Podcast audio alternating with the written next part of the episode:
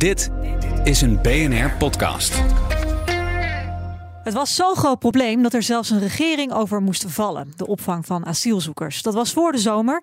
De spreidingswet, die moet zorgen dat statushouders eerlijk over Nederland worden verspreid, die is inmiddels door de Tweede Kamer gekomen. En de Eerste Kamer die wil hem over een week of twee gaan behandelen. Maar het is nog helemaal niet zeker of die wet het daar gaat halen. Kortom, waar staan we nu wat betreft de opvang van asielzoekers? Dat bespreken wij met Arthur van Dijk, commissaris van de Koning voor de provincie Noord-Holland. Welkom. Goedemiddag. En Tamar de Waal, universitair hoofddocent aan de rechtenfaculteit van de UvA. Ook welkom. Welkom, dank je. Uh, Arthur van Dijk, even om te beginnen. Uh, hoe gaat het nu? Want uh, staatssecretaris Van den Burg deed vlak voor kerst nog een oproep. Geef me alsjeblieft meer plekken. En dan vooral ook keek hij naar Noord- en Zuid-Holland. U bent de commissaris van de Koning in Noord-Holland. Heeft u daaraan kunnen voldoen? Nou ja, we hebben ook in Noord-Holland wel weer wat plekken kunnen vinden. Uh, maar uh, ja, het blijft natuurlijk noodopvang. En dat betekent dat het allemaal gaten vullen is. En, en ja, heel snel weer de vraag zal komen of we nog meer plekken kunnen realiseren. Maar het heeft in ieder geval voor gezorgd dat uh, zeg maar tussen kerst en oud en nieuw. Het lijkt alsof het probleem minder is, maar het is natuurlijk nog uh, net zo groot aanwezig als dat het voor de kerst was. Ja, net zo groot of, of groter al? Nou ja, dat is moeilijk. Dat, dan zul je de laatste cijfers moeten bekijken. Maar ik ga ervan uit dat het in principe nog net zo groot is als dat het eigenlijk was. Ja, u was in oktober ook bij mij te gast in uh, de Daily Move, hierover. Uh, toen smeekte u zo ongeveer om een tijdelijke wet, hè, om in elk geval iets van duidelijkheid voor de gemeente te krijgen. Um, u hebt die handen er niet voor op elkaar gekregen, toch? Nou ja, de Tweede Kamer heeft voorgestemd. Hè? Ja, voor de spreidingswet. Dus in, in, ja, dat klopt. Uh, en uh, daar had ik ook het voorstel om hem tijdelijk te maken, zodat voor de verkiezingen, 22 november, de politiek uh, zich bezig zou kunnen houden. Niet alleen met migratie, maar juist met de problemen waar Nederland ook voor staat, de uitdagingen. En uh, daarna dan, uh, na twee jaar, met een regeling te komen die wellicht beter zou kunnen passen bij Nederland. En waarbij overigens Europa natuurlijk ook een hele belangrijke rol speelt. Want laten we wel zijn, het migratiebeleid, is, daar gaat Nederland niet alleen over. We, we werken als EU daarin natuurlijk samen. Ja. Uh, 16 januari uh, stemming, uh, althans zo staat het op de agenda voor de Eerste Kamer. Dus ik ben nog heel benieuwd hoe het daar gaat lopen. Ja, hoe verklaart u het dat de politiek er niet uitkomt als het gaat om asiel? Omdat het gewoon een heel erg issue, uh, onderscheidend issue is geworden in de politiek. Uh, het, uh, het, lijkt een beetje op alsof deze verkiezingen er helemaal over gegaan zijn. Uh, en, Was dat zo, ja? Ja, dat vind ik eigenlijk wel. En dat vind ik jammer, want uh, huizen, wonen, klimaat... er zijn nog zoveel andere problemen waar Nederland ook voor staat. En die zijn misschien nog wel veel groter. Uh, terwijl het hier eigenlijk een opvangprobleem betreft... en een afspraak die we binnen de EU hebben gemaakt... over hoe we met asielopvang omgaan met elkaar. Ja, en ik denk dat dat... Nu alle aandacht heeft gekregen. En ja, ik maak me daar wel wat zorgen over. Ja, Tamar de Waal, u heeft onderzoek gedaan ook naar het hele asieldossier. Waarom denkt u dat de politiek hier zo mee worstelt? Nou, ik denk dat uh, migratie is inderdaad een van de grote onderwerpen. En dat is vaak in democratieën zo. Dus wie mogen er nog bij is altijd een hele fundamentele vraag. Maar ik denk ook dat we over migratie niet zo heel veel kunnen zeggen. Dus bijvoorbeeld over vluchtelingen of familiehereniging. Dat zijn mensenrechten. Als mensen hier zijn, kan je er niet meer zo heel veel aan doen. En dan zie je vaak dat discussies over uh, onderwerpen die te maken hebben met asiel en migratie enorm uh, opblazen. Mm -hmm. Want in wezen hebben we het hier niet over de toestroom. Dus hoeveel mensen komen er aan? Belangrijke vraag, ja. kunnen we het over hebben. Maar dit is de vraag, hoe vangen we mensen op die ja. er al zijn? Ja. En we zien denk ik in dit debat dat vooral de tegenstanders van de spreidingswet willen het heel graag hebben over de toestroom. En die willen ook heel graag dat debat ergens een haakje geven. Ja, en ze koppelen het vaak aan de wooncrisis. Hè? Want kijk, wij hebben zelf al geen woningen. En dat komt onder meer door al die vluchtelingen die binnenkomen. Dat klopt, maar in wezen is dat weer het stapje daarna. Namelijk wie in de opvang zit. Daar wordt naar gekeken of ze asiel mogen. Een deel daarvan mag dat. En dan is de vraag, hoe gaan we die mensen huisvesten? Dus het migratiedossier bestaat uit allemaal stukjes... die allemaal individueel oplossingen moeten hebben. Maar ook de opvangcrisis gaat in wezen niet over permanente huisvesting. Het gaat nee. echt over die periode waarin mensen wachten op of ze kunnen status, horen ja. of ze een status Mogen krijgen. ze blijven of ja. niet? En daar hebben we een groot tekort aan en daardoor hè, is het overspoeld ter apel. Ja, en als ik het iets sterker mag aanzetten... is het zelfs niet zo productief voor deze discussie... om het dus over die toestroom te gaan hebben. Mm. Terwijl we het moeten hebben over... we hebben op dit moment onvoldoende spreiding. De huidige opvang van asielzoekers... dat rust op vrijwillige medewerking van gemeenten. Kennelijk mm. werkt dat niet goed. Nee. We zien dus dat in Ter Apel veel te veel mensen te lang blijven zitten. We zien dat bepaalde gemeenten vooral uh, buiten de Randstad veel meer doen dan gemeentes binnen de Randstad. Nou, allemaal van dit soort vragen. En daar kan zo'n spreidingswet, uh, diegene die nu voor ligt bij de Eerste Kamer, maar je kunt natuurlijk ook nog over andere modellen spreken, die zou daar een een, een, deel van de oplossing kunnen zijn. Ja, Arthur van Dijk, Tamar zegt het al, vrijwillig werkt niet. Um, waarom wachten die gemeenten maar af? He, ik bedoel, ze kunnen ook zelf opvang aanbieden. Dan heb je helemaal niet een wet nodig waar mogelijk sprake is van dwang. Hè. Tegenstanders spreken vaak over die dwangnet, uh, dwangwet. Waarom wachten ze af? Nou, omdat denk ik, en eh, dat werd net uh, door Tamar ook al gezegd, um, er heel veel gekoppeld wordt aan elkaar, waardoor er ook een soort van angst ontstaat over uh, wat betekent dit dan. En uh, Angst bij de gemeente? Nou ja, en, en ook bij uh, de gemeenteraad en, en, en, volksvertegenwoordigers die natuurlijk weer luisteren naar de mensen op straat die denken van hé, hey, daardoor heb ik geen huis en gaan ze voor. Ze zijn bang om het um, uit te leggen. Ja, en ik denk eerlijk gezegd dat uh, het heel terecht is dat je die, die tweedeling maakt tussen enerzijds de wooncrisis, die, die natuurlijk in, in zijn algemeenheid voor heel veel uh, mm. doelgroepen, spoedzoekers als we noemen, ook voor, voor mensen die in één keer op straat komen te staan, uh, die geen huis hebben. En de opvang die we regelen voor asielzoekers die hier al zijn, uh, los dan van de instroombeperking. Maar, maar mensen zijn er bang voor. Toch? Ja, maar hè, de wethouders die hierover gaan, de burgemeesters, gemeenteraad mag ik ook hopen, die weten dit toch? Ja, Kun je dat toch uitleggen? Dat is ook zo. En als je kijkt naar een aantal burgemeesters, die hebben hun nek uitgestoken, ook al een aantal jaren geleden. En dan, dan zie je dat die toch wel vaak uh, dat heel ja, eng beginnen te vinden. Omdat ze daar als eenling eigenlijk uh, uh, alleen dat besluit moeten nemen om de crisisnoodopvang te gaan realiseren. En dan de halve bevolking. En dan krijgen ze de halve bevolking in de politiek over zich heen. En het is jammer dat zo'n spreidingswet nodig is, maar ik ben er wel voorstander van. Want uiteindelijk dan gaat het niet meer over de vraag of je gaat opvangen, maar wanneer en hoe en op welke wijze en hoe je daar met andere gemeenten zou kunnen samenwerken ja. om dat in een goede spreiding te doen. Ja. Of je beslist dat dus niet als. Natuurlijk, uiteindelijk is de burgemeester hè, die het beslist.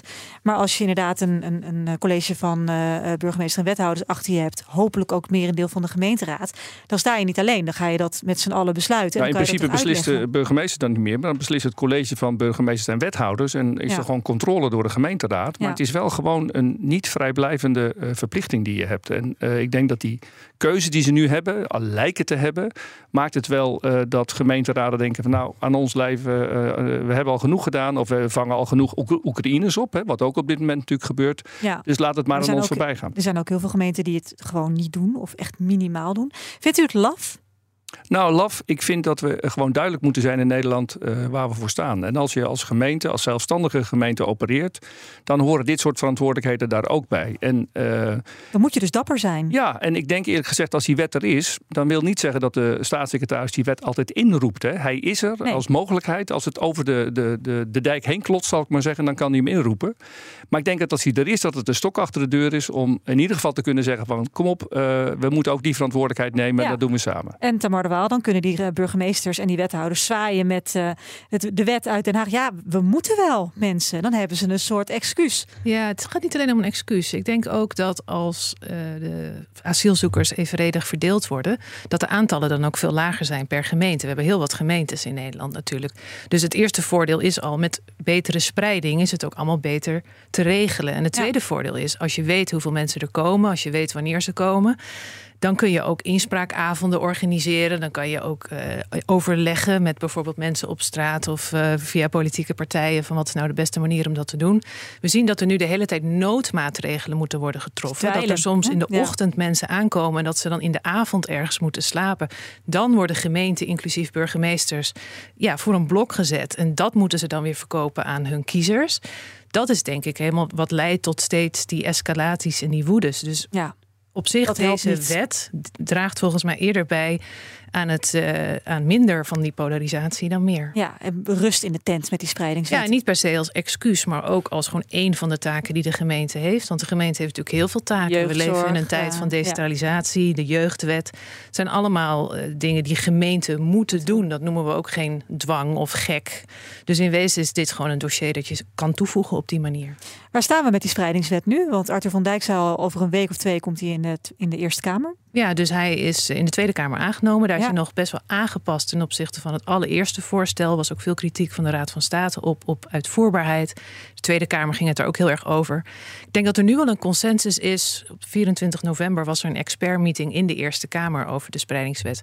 Er leek een grote consensus dat die uitvoerbaarheid nu een stuk beter is. Dus eigenlijk iedereen in de uitvoering die daar zat, dus van het COA, van de VNG, van verschillende gemeenten, die waren allemaal voor de wet en zeiden ook expliciet dat de uitvoerbaarheid een stuk beter De was. uitvoerders die willen allemaal deze wet. Ja, Oké. ja, ik denk misschien Ja? kan je nog iemand vinden, maar wat in ieder geval tijdens Nee, die, die vind je niet. die- tijdens die expertmeeting en dat is Ja, ook dan had u, commissaris dan van had de u hem wel gesproken, haar, hij of hem. Ik, ik kan haar. u eh, garanderen dat er geen burgemeester is in Nederland die tegen die wet is. Eh, om, omdat hij gewoon niet elke keer, het mag het heel onpopulair zijn, Nou, een pispaaltje wil zijn. Ja. En dat hij eh, gewoon wil staan voor zijn verantwoordelijkheden. Die wil dus wel die wet juist ook als een excuus van kijk, ik moet dit doen. Kijk, dus de ga dit politiek zou heel sterk zijn als ze nu ook in de Eerste Kamer over hun eigen schaduw heen stappen. En dat ze de tijd nemen om het los te koppelen van instroom. Want dat is een heel ander issue. Dit gaat echt over mensen die hier al zijn en die een menswaardige plek moeten krijgen om hun Ja. procedure af te wachten. En natuurlijk, die procedures moeten beter. Het IND, daar moet het nodig aan gebeuren. Het COA, Mhm. daar zal het nodig aan moeten gebeuren. Maar die, die tijd en die ruimte, die krijg je niet als je elke keer achter de gaten aanholt en het ene gat met het andere vult. Ja. Ja. En in de, nou ja, in de Eerste Kamer, nog even het antwoord af te Hm. maken waar we nu staan. Eh, is het nog onduidelijk of het wordt aangenomen. Dus eh, de sleutel ligt, denk ik, bij de VVD. En of er een aantal VVD'ers toch voor gaat Dan stemmen. moet er een hoofdelijke stemming moet er Eh. dan van gemaakt worden. Het was in de Tweede Kamer ook een hoofdelijke stemming. Ja, dat, maar het is niet uitgesloten. En ik denk ook omdat het natuurlijk van, van de Burg het voorstel was... dat er misschien Ja. ook wel binnen de VVD meer steun voor is. Eh, maar als je de dan partijlijnen uittekent... dan zou het ook kunnen dat het op twee Ja. stemmen sneuvelt. Laten we de VVD'er in ons midden even aankijken, Arthur van Dijk. Ja, u zegt Ben ik de alle... enige VVD'er hier? Nou, dat, dat, dat- daar doen wij geen uitspraak over. Dat bedoel ik. Ehm, maar waar, wat, eh, wat verwacht u? Want eh, uiteindelijk, u zegt alle VVD-burgemeesters zijn voor. Eh, Erik van den Burg is voor, u bent voor. Maar heel veel mensen in de Eerste en Tweede Kamer, Dylan Jesselkus is niet voor. Nee, kijk, maar daar zie je natuurlijk de, de politiek en zeg maar de praktijk. En ehm, niet alles wat de VVD wil, eh, daar, daar loop ik altijd achteraan, zal ik maar zeggen. En in dit dossier eh, ja, bespreek ik ook veel VVD'ers en probeer ik ze uit te leggen dat in de praktijk het even zonder deze spreidingswet gewoon niet mogelijk is om eh, rust te creëren Hm. in de uitvoering. En ik bezoek regelmatig COA-locaties. Heel veel respect voor de mensen die daar eh, ook tijdens de feestdagen, dag in dag uit, eh, de mensen verzorgen. eh, Ja. En soms met, met hele beperkte middelen, zeg maar, toch de opvang moeten realiseren. Dus dat probeer ik steeds uit te leggen. En niet alleen bij de VVD trouwens, want er zijn wel meer partijen die nog wat twijfel hebben in de Eerste Kamer. Maar ik hoop eigenlijk niet zozeer dat dit. Ze moeten dit eigenlijk met elkaar durven beslissen. En even dat dossier wat rust geven in Den Haag, zodat de onderhandelaars het over meer kunnen hebben dan alleen maar migratie. Ja, maar dan toch steeds de vraag. Hè, komt dit denkt u door de Eerste Kamer? Nou, ik, eh, eh, ik, ik vermoed zomaar dat, dat in de Tweede Kamer, want het is niet zo lang geleden werd die motie ingediend door de vier partijen, dat er toch wat angst was dat de Eerste Kamer wellicht eh Motie hier, van hier Jesselkus en daar bedoelt u, hè? En- Om hem even uit te stellen, deze Ja, en laten we heel eerlijk zijn, de, de rol en de positie van de Eerste Kamer is natuurlijk juist om te kijken naar uitvoerbaarheid en of de noodzakelijkheid van wetten. Hè, de- daar, is- dat Ja. is de zuivere rol, zou je kunnen zeggen. En, eh, en als dan de, de samenleving zo roept en die zeggen van joh, geef ons alsjeblieft een instrument om dit op een goede manier te spreiden. Ja, dan denk ik, dan moet je als Eerste Kamer toch wel heel veel argumenten hebben om dan niet mee te gaan met die roep uit de praktijk. U heeft Ja. wel voorzichtig vertrouwen, hoor ik. Ik blijf dat tot het, eh, de 16e eh, optimistisch, maar het ook wel uitdragen dat het gewoon nodig is. En ja, en ja daar ben ik niet blij om. Want je zou het liefst in een democratie wonen waar het vanzelf gaat. Maar ja, klaarblijkelijk hebben we hier en daar toch wat, trekken. hebben we toch wat regels nodig. Maar Waal, wat verwacht u? Nou, ik weet niet zo goed wat te verwachten, maar ik denk wel dat het heel belangrijk is dat deze wet wordt aangenomen. Eh, dit is het enige reële, de reële optie om deze situatie op te lossen met de Mhm. opvang. Als dit wordt weggestemd, dan zijn we eigenlijk weer bij nul. En vanuit mensenrechtenperspectief is dat ook heel belangrijk. Eh, er zijn kort gedingen geweest, dus rechtszaken over de opvangsituatie in Nederland. En rechters hebben daar al over gezegd: we zakken door de bodem van onze mensenrechtelijke verplichtingen ten opzichte van asielzoekers heen. Ja. Kinderen worden heel slecht opgevangen. Jarenlang moeten ze steeds verhuizen. En de rechter heeft daarover gezegd: Nederland doet dit niet goed. Maar het was een, kan een kwestie van overmacht zijn. En het feit dat er nu aan een spreidingswet wordt gewerkt, ge- is relevant. Ja. Maar als Nederland nu die spreidingswet niet zou aannemen. Dan heb je dus een mogelijkheid om het op te lossen getorpeteerd. Terwijl je weet dat je niet aan je mensenrechtelijke verplichtingen voldoet. En dan is het natuurlijk duidelijk dat Nederland die oplossing heeft laten lopen. En dat is een heel groot probleem, want dan is het geen overmacht en heb je er gewoon voor gekozen. Precies, maar wat dan? Stel dat hij niet wordt aangenomen over twee weken. Nou, dan modderen we denk ik nog een tijdje door zoals we nu aan het uh, modderen zijn. En Van de burger die maar blijft smeken om plekken? Ja, en, en ik, ik, roep regelmatig, dat heet een provinciale regietafel asiel bij elkaar met de vijf veiligheidsregio's. Dus er zijn alle 44 gemeenten van uh, Noord-Holland aangehaakt. En dan moet ik op mijn blauwe ogen maar weer vragen om nog wat meer plekken te realiseren. En u kijkt mij aan, ik heb geen blauwe ogen. dus ja, dat, dat, wordt, dat wordt lastig. Maar ja, dan, dan, dan zullen ze iets anders uit de hoge hoed moeten toveren. Maar, uh, u zou niet weten wat? Nou, op dit moment denk ik dat die uh, spreidingswet, dat Erik van den Burg ook echt niet uh, begonnen is met het idee: ik word staatssecretaris en ik ga een spreidingswet maken. Maar dat die gekomen is uit nood. Ja. Nou, en dat moet voor heel veel mensen voldoende uh, zijn om te zeggen: dan moeten we misschien maar eens even luisteren naar deze staatssecretaris en meegaan met deze regelgeving. En een wet die je nu eh, in werking laat treden, daar kun je natuurlijk over twee jaar ook van zeggen: hé, hey, wacht even, we hebben nu nieuw beleid en hij is niet meer nodig. Dat kan, hè? Dat kan. Dus, want de Eerste Kamer kan hem niet tijdelijk maken. Dat, die, die mogelijkheid hebben zij niet. Dat, dat had in de Tweede Kamer moeten ja, gebeuren. Precies. Dus het is niet voor eeuwig. Maar nu hebben we hem denk ik even nodig met elkaar.